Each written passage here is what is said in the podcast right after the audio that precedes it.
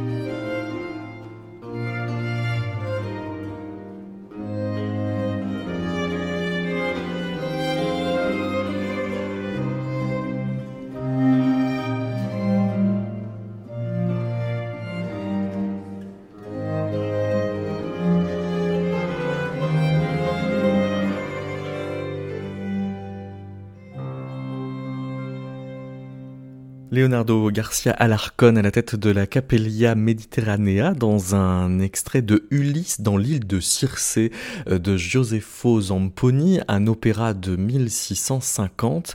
Euh, bonjour Maxime Perbellini. Bonjour. En, en 1650, il y a encore des sorcières en vrai?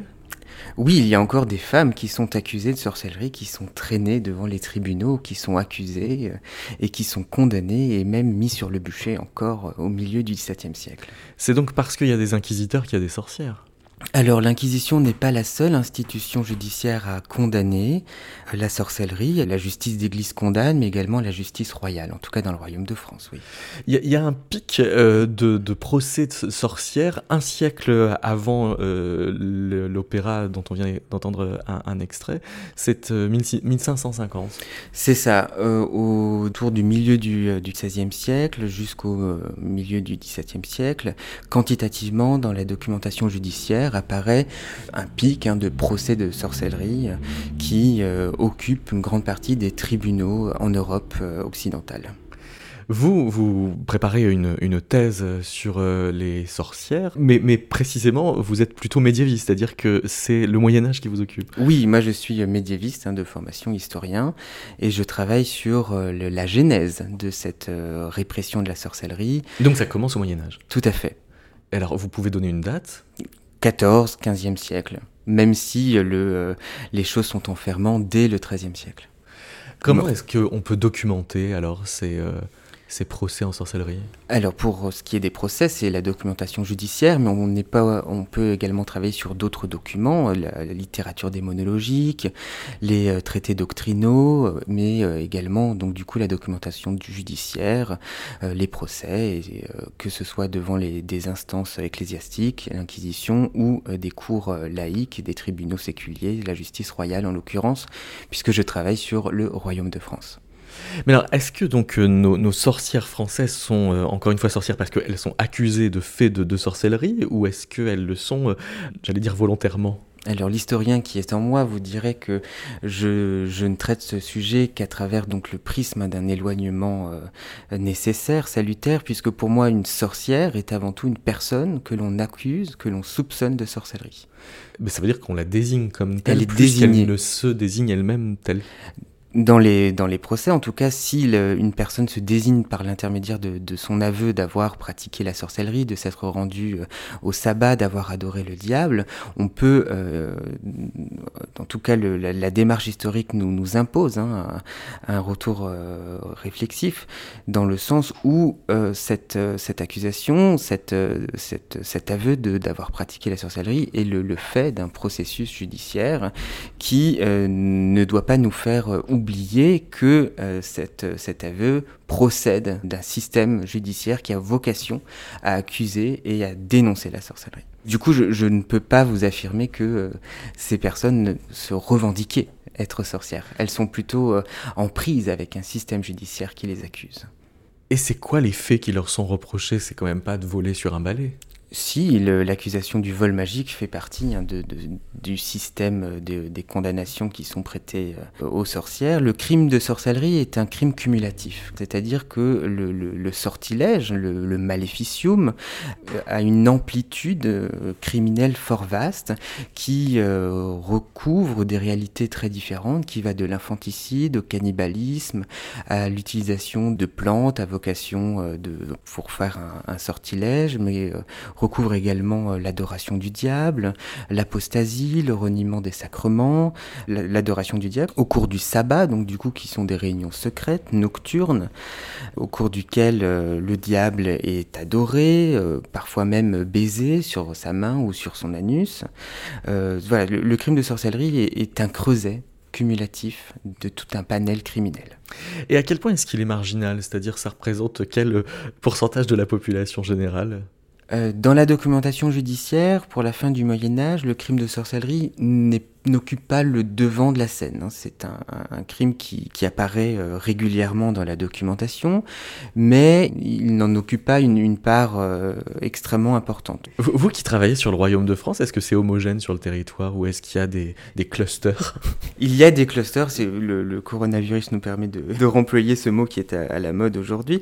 oui, il y a des territoires, des zones géographiques où l'accusation de sorcellerie prend plus que dans d'autres endroits. C'est où? Euh, certains espaces, notamment en périphérie du Royaume de France, le Poitou, l'Auvergne, le Dauphiné, l'espace bourguignon.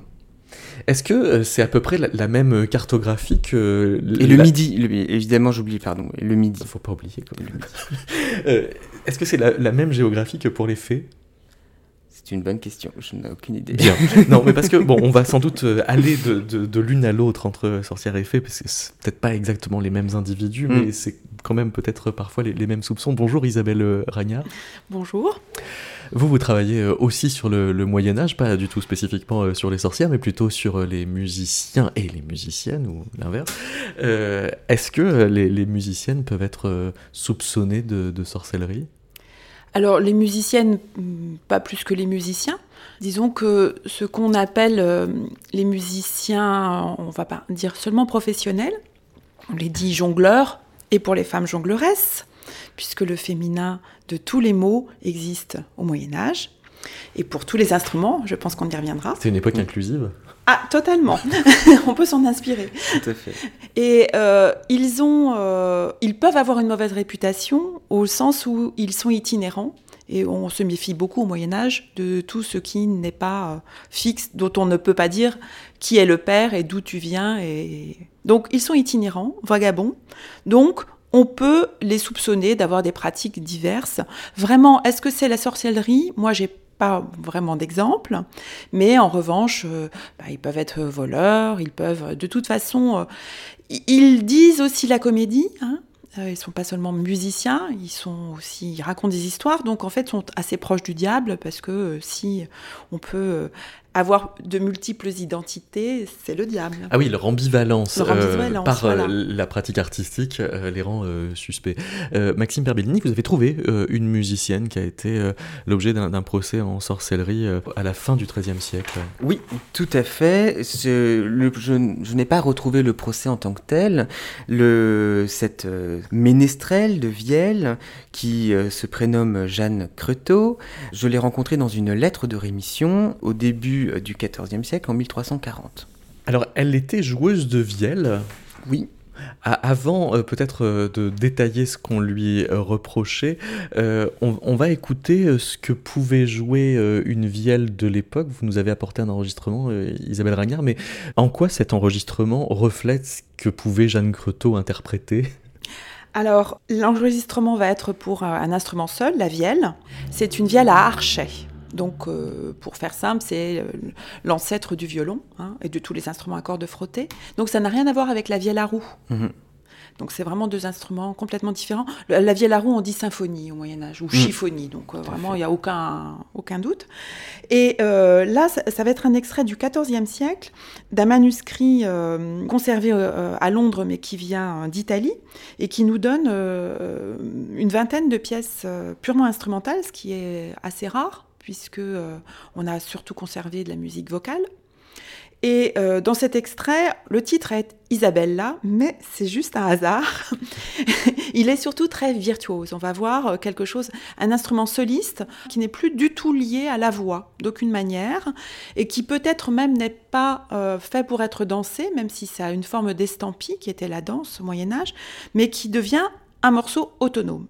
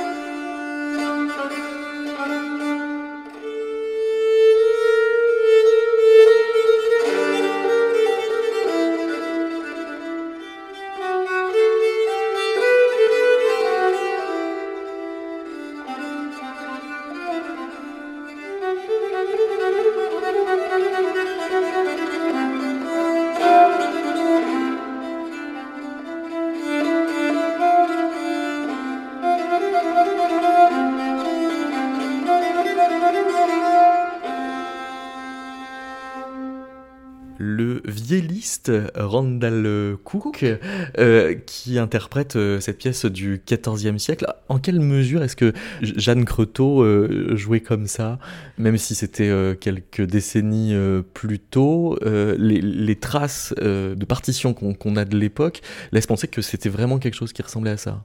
Oui, alors là, c'est vraiment une partition du XIVe siècle italien. Donc c'est la Il y avait autant de notes sur la partition. Et toutes les notes que vous avez entendues sont sur la partition. Donc c'est très très virtuose. En France au XIIIe siècle, on a des cas de d'estampilles beaucoup plus simples qui étaient sans doute euh, là pour faire danser, qui sont conservés dans ce qu'on appelle le manuscrit du roi ou chansonnier du roi. Donc on a une, poignée, hein. on a huit, pièces euh, qui sont euh, purement instrumentales et qui étaient sans doute jouées à la vielle. C'est intéressant parce que la vielle, c'est vraiment l'instrument, euh, oui, du, XIIIe siècle, c'est l'instrument phare en fait. C'est le, il y a autrement des, harpes et on commence à avoir des luttes, mais la vielle, c'est l'instrument typique du jongleur et de la jongleresse. Et alors Jeanne Cretot, elle était ménestrelle de vielle. Pourquoi est-ce qu'on disait comme ça? Parce qu'on dit toujours, on, on nomme les instruments, enfin les musiciens par leur l'instrument. Les, musiciens qui pratiquent un instrument, ça veut dire qu'on fait une séparation entre ceux qui font de la musique par instrument et ceux qui font de la musique par la voix, les chanteuses et les chanteurs. Alors les chanteurs et les chanteuses, on peut dire euh, chanteurs, chanteuresses, euh, cantatrices, ou bien ménestrel de bouche. Ah, on dit ménestrel de bouche. Oui, on dit ménestrel de bouche pour les. Alors ménestrel EL pour un homme et ménestrel 2LE pour une femme, de bouche, donc ça veut dire chanteur ou chanteuse. D'accord, euh, mais parce qu'on avait quand même une espèce de hiérarchie symbolique euh, entre ceux qui pratiquaient la musique par la voix et ceux par l'instrument? Euh, Elle est dans la symbolique ecclésiastique, après dans la pratique, il peut y avoir des musiciens, donc les musiciens sont ceux qui sont itinérants, se font payer et d'après ce que j'ai vu, un instrumentiste peut être aussi bien payé qu'un chanteur ou qu'une chanteuse. Enfin, c'est pas tellement l'instrument. Pas plus cher, parce qu'aujourd'hui on paye un peu plus cher hein, les. Ouais, les chanteurs et les artistes chanteuses. lyriques, comme on dit. Euh, non, je pense que c'est vraiment selon le goût du mécène hein, qui euh, aime tel ou tel instrument ou tel, et puis voilà. Et puis la prestation de la personne. C'est déjà presque une question d'agent. Euh, Maxime Oui. Non, après, juste pour rebondir, hein, il ne faut jamais oublier que le, Moyen Âge, et d'autant plus hein, le XIIIe siècle, est, un, est une période de, grande classification du réel et, du, euh, et notamment des métiers. Et, euh, on aime mettre des mots. On, aime mettre des mots, on aime différencier très précisément les statuts, et surtout que, j'imagine, entre ménestrel de bouche, ménestrel de vieille, il y a une réalité juridique derrière, notamment pour la rémunération. Ben là, euh, dans cette hiérarchie, c'est vraiment une hiérarchie de la musique en tant que telle, euh, vocale, instrumentale. Mm. Mais euh, au niveau de l'interprète lui-même, là, on est dans le monde profane, donc de toute façon, ces hiérarchies qui sont héritées de l'Église ne fonctionnent pas tellement bien. En revanche, ce que je voudrais signaler, c'est au sujet des métiers. C'était mm-hmm. intéressant ce que vous disiez sur les métiers. le premier statut des, des musiciens, c'est donc à Paris 1328, donc on est, on est au XIVe siècle. La première juridiction, en fait. Euh, euh, le premier statut d'organisation du métier. corporation. La corporation des mhm. ménétriers. Et alors, il y a huit femmes qui signent qui font donc, euh, il y a toute une liste, on a les noms vraiment de ménétriers, enfin ménestrel, ménestrelleux, jongleur, jongleresse, les, les, quatre mots sont indiqués dans le statut 1328, et dans les signataires, donc nommés, il y a huit femmes. Mhm. Donc qui exercent, ça veut dire qu'elles exercent vraiment professionnellement. Qu'elles sont payées pour jouer de la musique. Euh, bah, c'est plus que ça, elles en font euh, leur métier et peut-être même qu'elles emploient d'autres personnes, puisque les personnes qui sont nommées sont en fait des chefs d'entreprise. Mhm.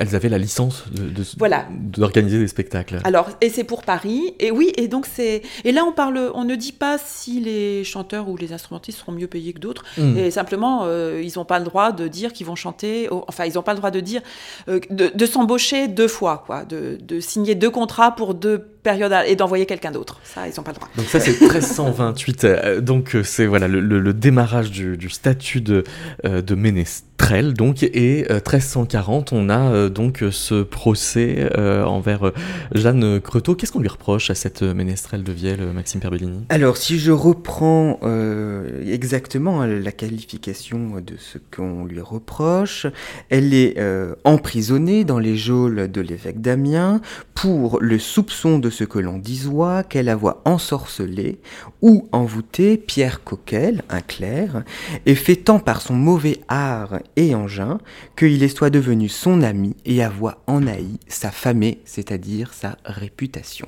son honneur. En fait, elle l'a dragué, si je comprends bien. Je pense voilà qu'il y a une histoire de cœur.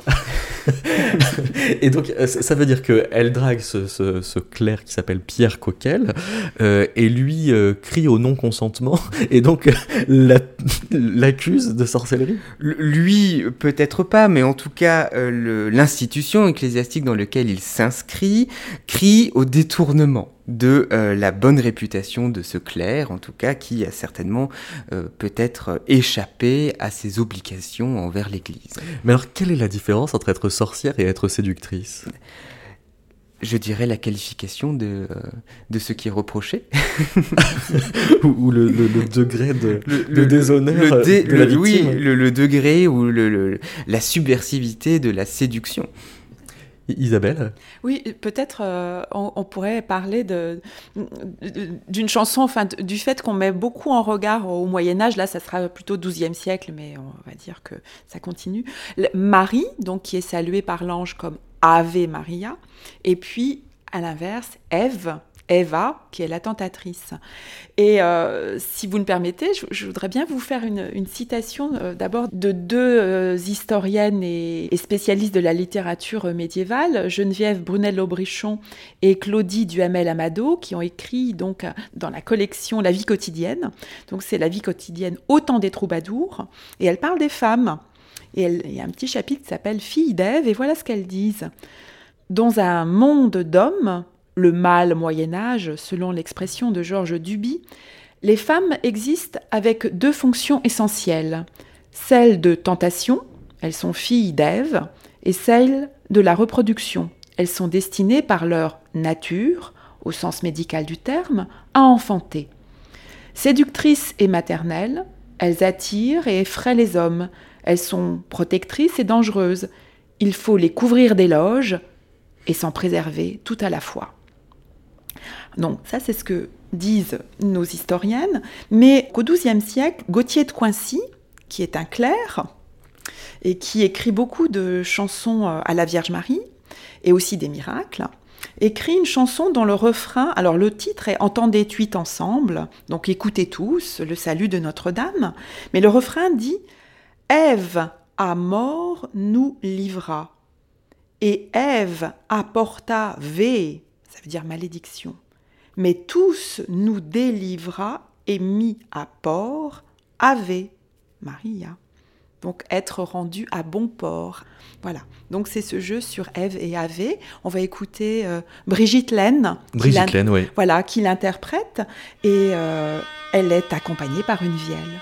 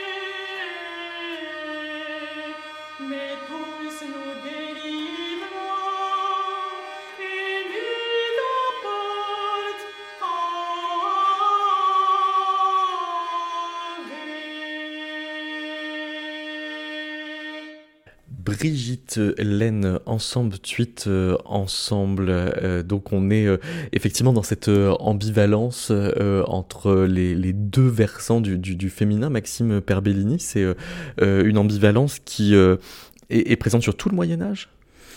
Oui, surtout le Moyen Âge, en effet, puisque dans les imaginaires médiévaux, le féminin possède un double horizon, à la fois valorisé et dévalorisé, que l'on retrouve, comme euh, vous, le, disiez, dans euh, ces deux figures féminines hein, totalement antagonistes euh, entre Ève et Marie. Dans euh, la littérature médiévale, il est intéressant de noter que dans le cadre de la querelle des femmes, il y a euh, une, instrumentalisation hein, de euh, la sorcellerie au profit de ce double statut que possède le féminin dans les, imaginaires médiévaux.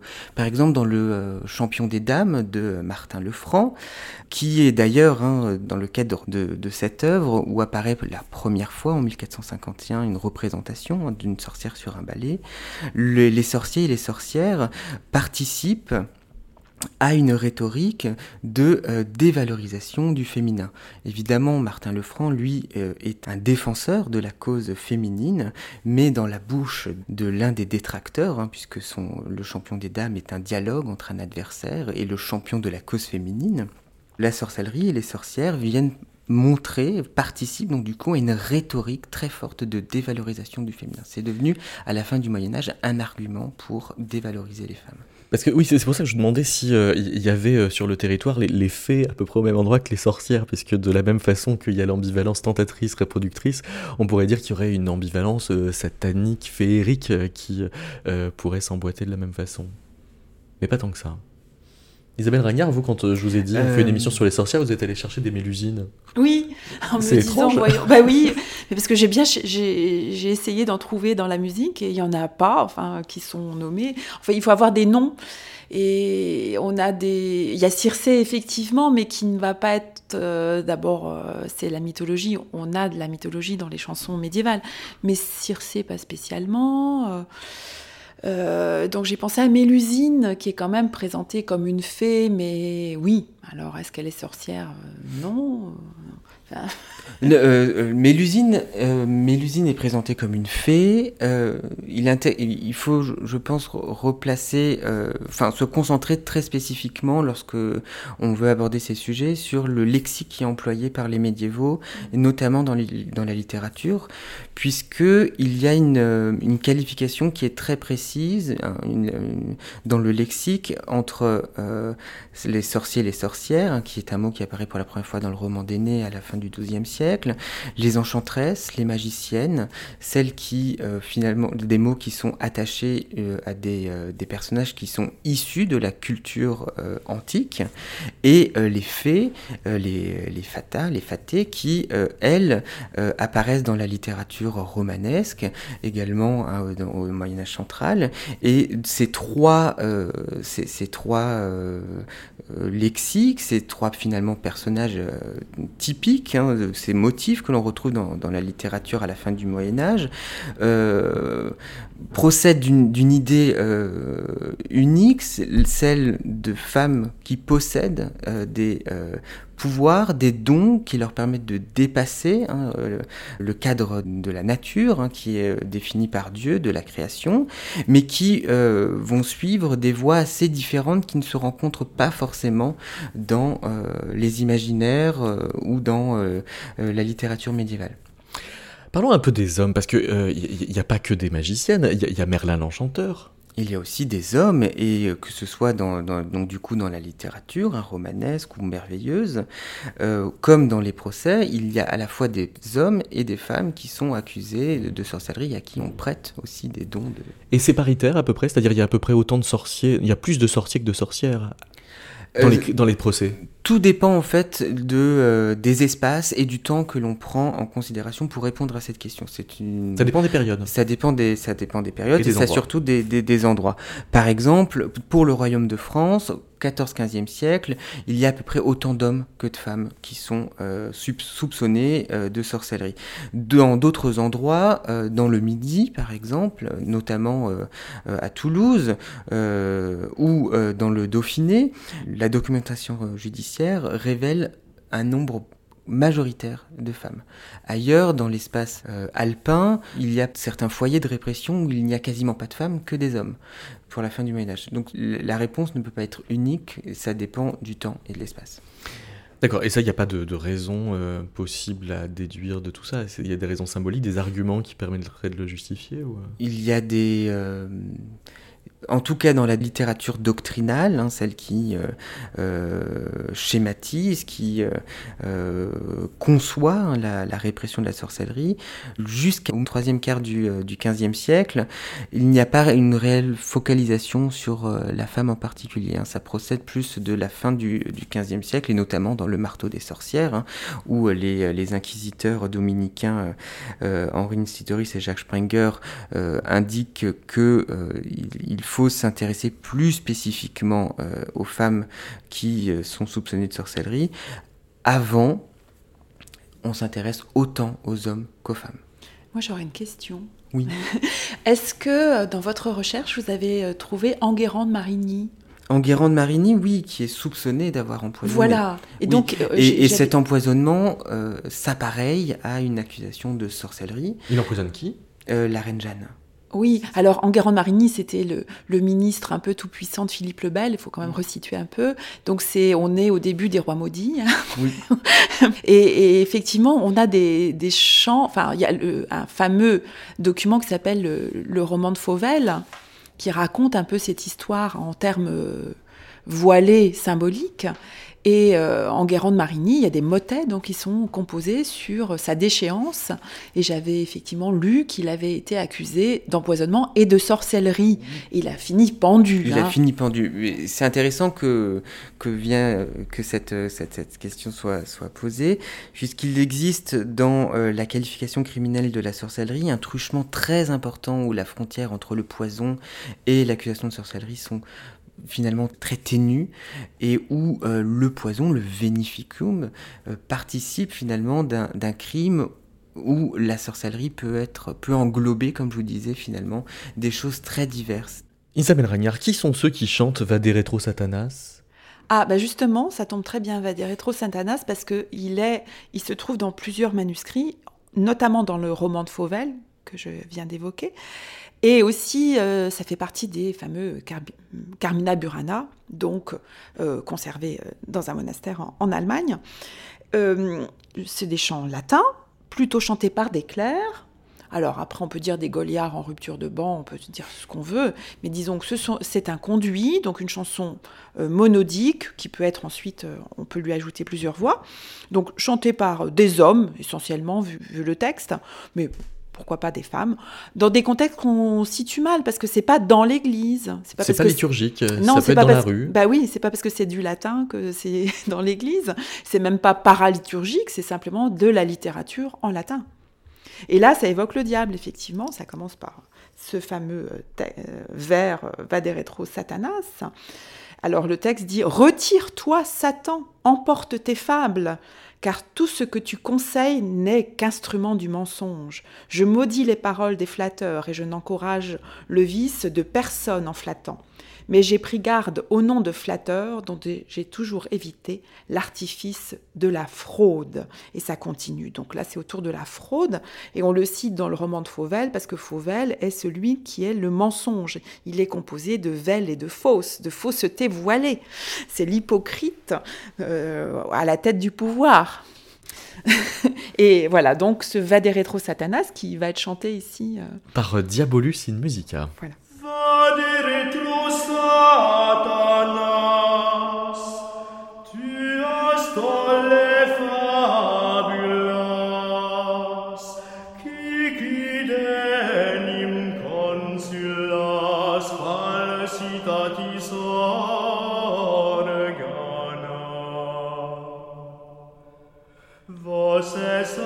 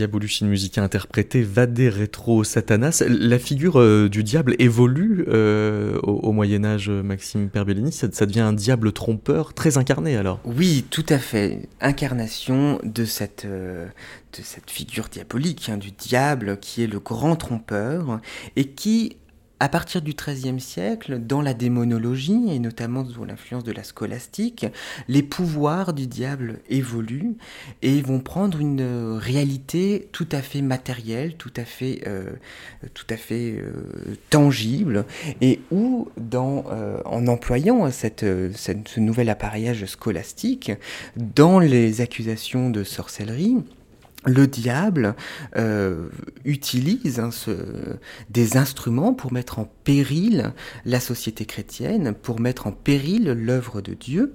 Et ces instruments sont les sorcières et les sorciers avec euh, lesquels hein, ces sorcières et ces sorciers ont pactisé avec le diable. L'idée du pacte est réellement l'idée du libre arbitre hein, qui est inauguré par la pensée euh, scolastique de Thomas d'Aquin, qui euh, est l'idée d'un contrat euh, volontaire ou tacite entre un individu et le diable par lequel euh, celui-ci obtient, donc que la sorcière ou, le sorcier, un certain nombre de, gains, de, l'argent ou bien des, pouvoirs, et qui va servir le diable. Et cette idée de trompeur, de ruse, de des démons se retrouvent également dans l'évolution de l'accusation de sorcellerie, notamment à travers le sabbat, qui est un imaginaire qui émerge au début du XVe siècle, qui se met lentement en place, qui est l'idée d'une secte secrète qui a pour vocation d'adorer le diable, et cette secte secrète qui est euh, instrumentalisée par euh, Lucifer, par Satan, par, euh, par le diable, a vocation à mettre explicitement en péril le monde chrétien et la société chrétienne. D'où vient l'idée euh, que les musiciens alors puissent être des ministres de Satan? Pourquoi est-ce que la musique est soupçonné comme ça? Alors, les condamnations de l'Église envers les, musiciens sont, sont, euh, sont, anciennes et sont nombreuses et, et très virulentes. Hein. C'est un métier qui est euh, méprisé, maudit, suspecté, comme celui d'ailleurs de l'usurier dans la société médiévale, et euh, à qui, par exemple, on, refuse la sépulture chrétienne. les textes se, égrènent un certain nombre de, condamnations. Par exemple, vers 1100, les lucidariums d'Honorius d'Autun, précise qu'ils sont des ministries satanés, c'est-à-dire des ministres de Satan. Abélard condamne le collectif que forment les musiciens euh, euh, en les qualifiant de cours démoniaques et de couvents d'acteurs. Curia demonum coentus histrionum. Euh, au début du XIIIe siècle, hein, le, le pape Innocent les, condamne aussi très fortement. Et au cours du XIIIe siècle, ils sont assimilés à des devins, à des invocateurs, parfois même à des sorciers. Et le, euh, la condamnation que je mentionnais tout à l'heure de Jeanne Créteau participe hein, à cet horizon de, de rapprochement entre euh, sorcellerie et un métier qui est qualifié, qui est très suspecté, qui est dévalorisé, dans, euh, en tout cas par l'Église. Oui, alors là, on est aussi dans, des questions très d'ambiguïté. Hein. Euh, parce qu'en fait, tous ces qualificatifs s'adressent beaucoup à l'istrion. Mm. Et c'est vrai qu'entre l'istrion et le ménestrel, entre celui qui va raconter des histoires, qui va les jouer aussi, qui, les mime, et, le musicien, souvent, ça, ça, peut être la même personne hein, qui passe de l'un à l'autre. Et comme il se travestit au moins euh, vocalement, c'est là où le diable rentre. Oui, mais euh, l'histrion, c'est un qualificatif, alors que ménestrel, c'est un métier. Euh, au Moyen Âge, ménestreux peut aussi, ménestrel, ménestreux, hein, peu importe, peut être un, un qualificatif, un, qualificatif désignant une injure. voilà, désignant quelqu'un qui se conduit très mal, qui est un mauvais, un sale type. C'est le sale type. Donc on a un vers de Adam de la Halle dans, le jeu de Robin et de Marion, qui qualifie un des comédiens, enfin un, rôle qui, qui, est celui de Gauthier, un ami de Robin, et qui vraiment euh, ne propose que des jeux euh, scatologiques. Hein. Son grand jeu, c'est de péter, voilà, pour tout dire. Et donc Marion lui dit, mais t'es un hors ménestreux, tu te conduis vraiment comme un sale type. Voilà, donc elle utilise le qualificatif de ménestrel, en fait. Justement, ah oui, donc à charge. Mais il y avait d'autres qualificatifs euh, en circulation, euh, Maxime euh, En tout cas, il y a d'autres d'autres mots pour le désigner, notamment Mimi ou Souré, qui reprend exactement le, cette, ce que tu disais, cette, cette idée de, de, de ruse, de tromperie, de mime, de travestissement, c'est-à-dire de ne pas se présenter tel que l'on est c'est-à-dire de, de, dévoiement de, de, sa nature. Il y avait le verbe guiller aussi. Voilà, c'est ça. Qui croit guiller Guillon que Guillot guille. voilà. On, est dans euh, le travestissement. Hmm. Oui, parce que contrairement à, j'aime beaucoup le proverbe l'habit ne fait pas le moine. Au mhm. Moyen Âge, l'habit fait le moine. L'habit fait le moine. Il faut absolument correspondre à son hmm. apparence, être ce que Il doit y avoir une, une, correspondance entre le corps et l'âme. Oui. Et autrement pour la musique aussi, pourquoi on peut euh, par ailleurs quand même euh, avoir des, des, anathèmes contre la musique, c'est qu'elle euh, elle conduit à la, à la, lascivité, voire à la luxure en fait. C'est ça qui est elle, elle est, elle parle trop, elle charme les sens. Et donc elle détourne de Dieu, elle détourne du verbe. Donc on revient à cette notion de séduction qui... Voilà. Oui, tout à fait. Et ça s'appareille aux condamnations de l'Église, et notamment Boniface VIII, en 1299, indique que ce métier avilit la dignité des prêtres. De musicien. Oui, aux yeux du peuple. Et qu'il y a réellement dans cette pratique quelque chose qui contrevient à l'honneur. Donc ce qu'on reproche aux musiciens n'est vraiment pas loin de ce qu'on reproche aux sorcières et aux sorciers. Il n'y a pas de pacte avec le diable et il n'y a pas de. Ils... ils contreviennent pas à la foi. Ah oui. contreviennent... Les sorciers contreviennent à la foi. Et les histrions peuvent être parfois valorisés s'ils racontent des histoires saintes. Exactement. Si, si c'est la vie des saints qui est mhm. colportée, là tout va bien. On peut les sauver. Bien. Et puis, les, on est toujours dans l'ambiguïté de toute façon au Moyen-Âge. Donc, euh, c'est à l'église qu'on a les meilleurs chanteurs. C'est ça pour chanter les polyphonies qui sont les plus euh, contraires, il faut charmeuses. faut, faut pas, il, faut, il faut remettre ça dans, dans cette, euh, dans cette société médiévale hein, qui, qui, est vraiment une mosaïque et où l'Église regarde souvent d'un mauvais œil les éléments qui structurent la vie des laïcs. Et le musicien est un élément euh, essentiel de la cour. des, des, places publiques. Des, et puis il transmet les informations. C'est ça. Isabelle Ragnard, voici une question d'Omer Corlet. Oui, Isabelle Ragnard.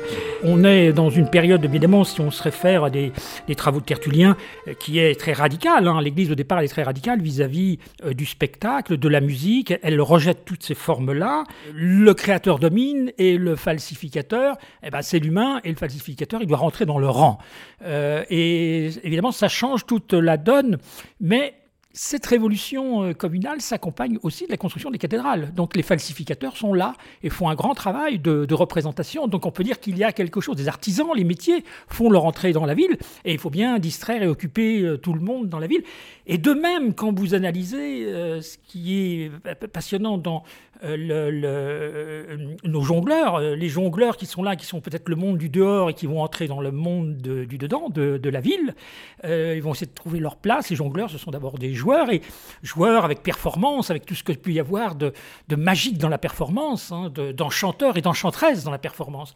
Et puis, on va avoir la deuxième partie qui va être la construction avec la taille, justement, entre autres, des corporations. Je veux dire que le prince a besoin d'argent, mais il faudra bien qu'il paye le prix lui aussi de l'argent qu'il va récupérer en laissant plus de liberté à la création des métiers.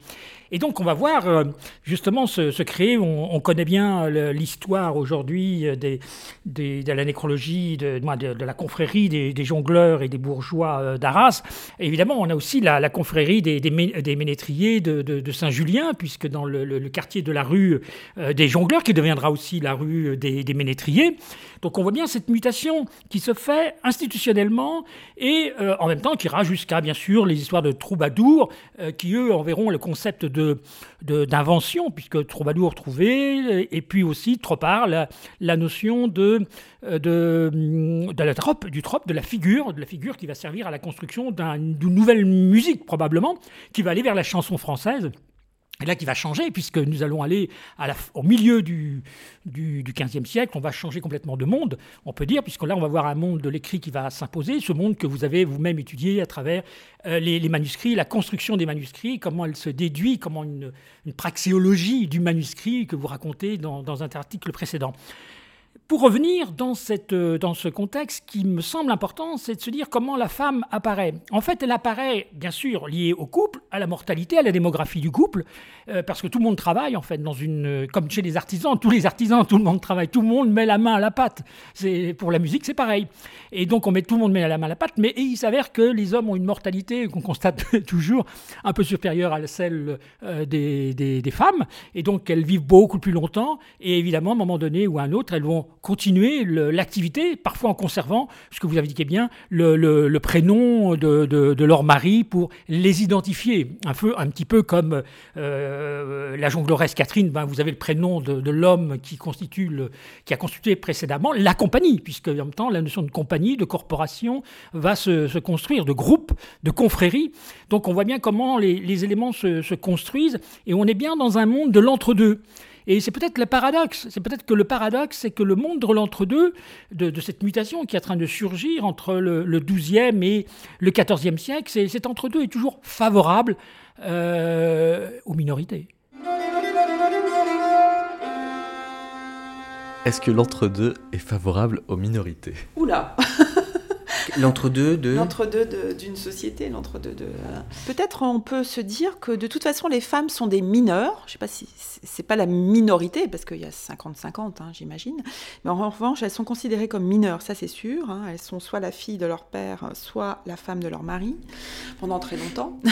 Et euh, ce que j'ai pu constater en faisant des recherches, non pas sur euh, la jongleresse euh, fantasmée, en quelque sorte, ou dans la littérature, mais la jongleresse réelle, telle qu'elle apparaît dans des, dans des documents euh, d'archives qui ne sont pas incontestables, hein, parce que même si c'est un document d'archives, il faut de toute façon voir dans quel contexte il est fait, et il peut aussi dire des choses qui sont fallacieuses. Mais euh, Homer a évoqué le rôle des tailles, donc en fait c'est les impôts, hein, à la fin du XIIIe siècle. Donc à la fin du XIIIe siècle, début du XIVe siècle, dans, une période peut-être intermédiaire en effet, on voit apparaître cette fois-ci des femmes, très concrètement, euh, qui exercent le métier. Donc on a des femmes qui payent des impôts, qui payent la taille, et pourquoi on les voit apparaître Parce qu'en fait, elles sont veuves. Donc le mari étant mort, euh, c'est elles qui deviennent chef de famille, sauf si elles se, remarient éventuellement. Donc là, on les voit apparaître et on les voit apparaître autrement dans des archives, autrement. Donc, et au XVe siècle, là, je rejoins tout à fait euh, euh, l'avis qui viendrait d'être dit, on ne les voit plus. Elles retombent dans l'oubli, elles retombent dans le silence plutôt. Moi, je pense que c'est aussi parce que en général, euh, dans les corporations, euh, on ne voit plus non plus les femmes apparaître. Il faut être maître et non plus maîtresse. Ça coûte plus cher. Est-ce qu'elles n'ont pas les moyens d'accéder à la maîtrise? On les interdit, évidemment, avec l'université maintenant aussi qui met, euh, qui par exemple interdit l'exercice de la médecine aux femmes alors qu'elles étaient miresses, donc elles exerçaient la, la médecine. C'est peut-être aussi pour ça qu'elles deviennent sorcières, parce que si elles continuent d'utiliser les plantes, les simples, on va les qualifier de sorcières parce qu'il n'y a que les médecins qui sont passés par l'université qui ont le droit d'exercer. Donc en fait, c'est plus une tendance globale de la société à faire un peu disparaître les femmes des métiers. Et il y a une petite éclaircie dans les sources qui nous sont données, je dirais, fin 13e, début 14e, et encore un peu au 14e, puis après, de nouveau, elles repassent dans l'anonymat, elles continuent de chanter, hein, mais elles sont certainement euh, dans les cours et elles sont officiellement euh, euh, femmes de chambre, mais qui ne veulent pas dire qu'elles font le ménage du tout, mais elles sont où elles sont dans la suite d'une dame, et en fait leur vrai métier c'est qu'elles chantent, par exemple. Chambrière, oui. Oui, chambrière. Comme les hommes qui sont valets de chambre, en fait, Mm. ils, ils passent pas non plus l'aspirateur. hein. Ils, ils sont au contraire peintres, euh, musiciens. Enfin, dans la cour de Bourgogne, ce sont des, des artisans renommés à qui on va donner le titre de valet de chambre. Je je sais pas si j'irais jusqu'à dire qu'elles disparaissent. Je pense qu'il y a un- une transformation du paradigme général qui euh, construit euh, les schémas euh, de la société médiévale à la fin du, XVe siècle, qui vont construire hein, dans l'ensemble de la société, dans l'ensemble de ses institutions, un marqueur plus fort de la domination masculine, qui ne veut pas forcément dire qu'il y a une disparition des femmes, mais qu'il y a un gommage de leur rôle dans la société, ou en tout cas le fait qu'elles soient circonscrites à certaines activités ou à un certain rôle, un certain statut dans euh, la société. Et je, pense notamment aux traités d'économie domestique hein, qui euh, sont euh, écrits à la fin du, du Moyen Âge, qui cantonne réellement le féminin à un univers domestique, à la gestion de euh, euh, très euh, concret, très matériel de, euh, de la maisonnée, notamment dans, euh, euh, dans les villes de, de la société bourgeoise, qui fait que cette latitude que, que pouvaient avoir les femmes, notamment à Paris à la fin, au XIIIe, début du XIVe siècle, ne disparaît pas, mais cantonné à l'univers domestique et s'adjoint à une conception finalement beaucoup plus euh, dominée par le l'empreinte hein, de euh, la- d'une société euh, patriarcale.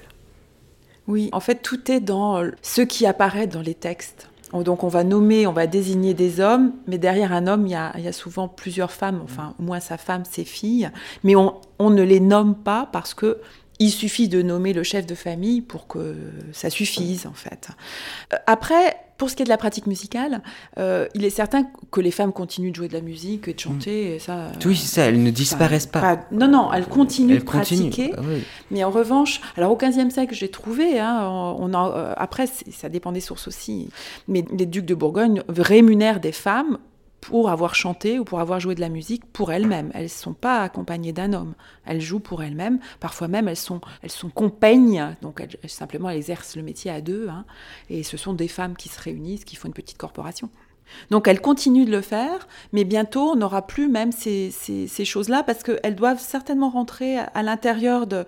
Elles sont payées apparemment pour d'autres choses, ce qu'on voit. Donc euh, si elles font partie de la maisonnée, elles sont... On va pas dire qu'elles sont payées pour chanter, elles, elles font juste partie de la maisonnée. Mais en fait, elles vont aussi exercer de la musique. Enfin voilà. Merci beaucoup, Isabelle Rayer, merci, euh, Maxime Perbellini. Puis on va se quitter avec un extrait du jeu de Robin et, et de Marion, Dent de la Halle.